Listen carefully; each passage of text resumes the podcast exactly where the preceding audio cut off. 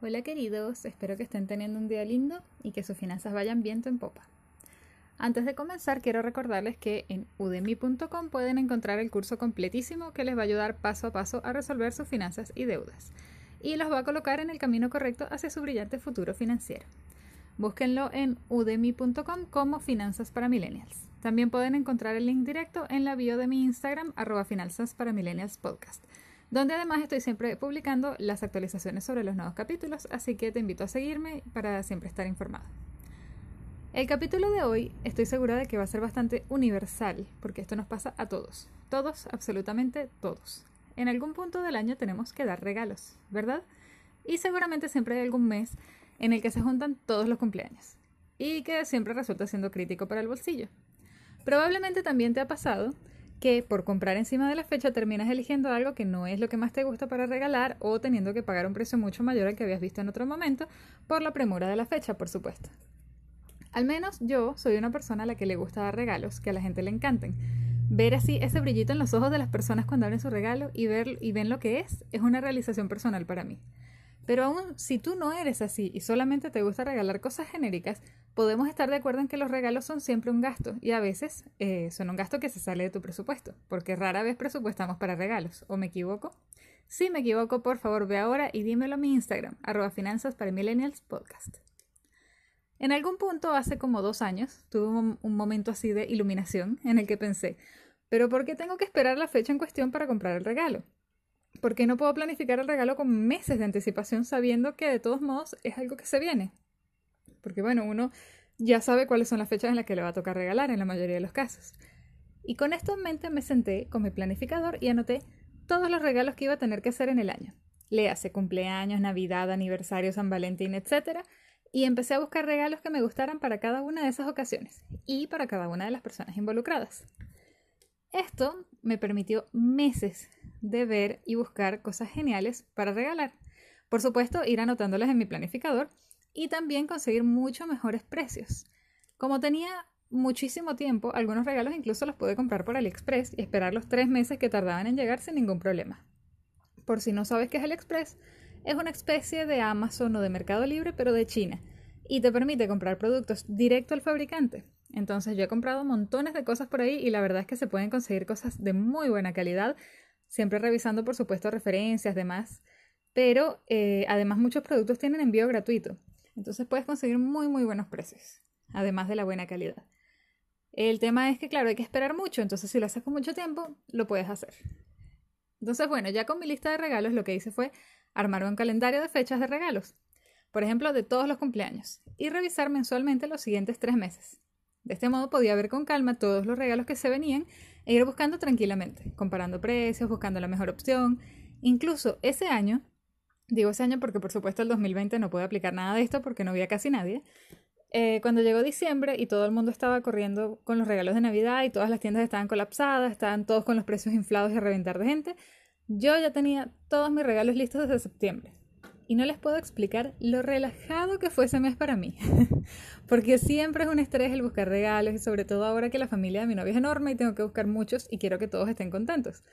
Entonces aprovecho, por cierto, para comentarles sobre mi planificador, porque es mágico y maravilloso y si no lo conocen estoy segura de que lo necesitan. Se llama Trello, así con doble L, y aunque tiene algunas funciones pagas, puedes usarlo de forma súper amplia gratuitamente. Le accedes como página web, trello.com, y puedes ir creando tableros temáticos dentro de cada tablero. Puedes crear fichas y dentro de cada ficha puedes colocar básicamente lo que quieras. Descripciones, comentarios, listas, adjuntos, fotos, fecha de vencimiento, etc. Yo organizo allí todo, pero todo, absolutamente todo. Bueno, continuando. ¿Qué te recomiendo hacer con los regalos? Paso número uno. Anota todos los regalos que vas a tener que hacer en el año. Todos, absolutamente todos. Paso 2. Anota al lado de qué regalos, o sea, al lado de los regalos que vas a tener que hacer, qué regalos vas a querer hacer en cada caso y para cada quien. Esto, por supuesto, no lo tienes que decir todo de una sola vez, pero sí es bueno que vayas dándole vueltas, viendo opciones, mirando ideas, digamos, en unas dos o tres semanas puedas tener anotados todos los regalos del año.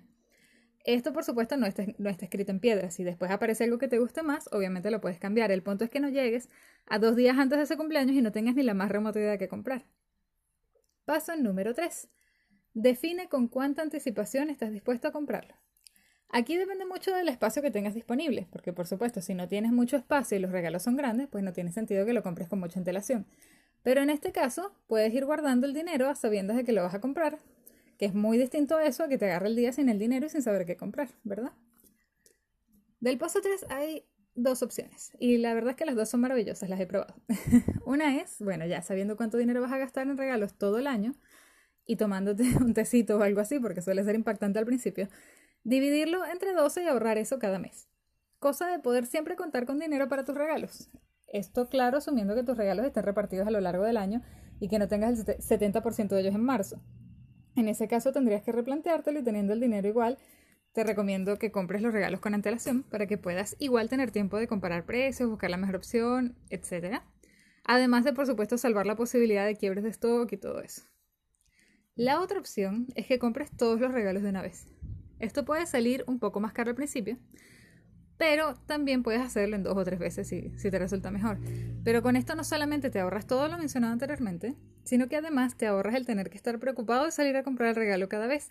Si tienes ganas y tienes el espacio, esta es la opción que más te recomiendo. Yo hice esto en el 2019.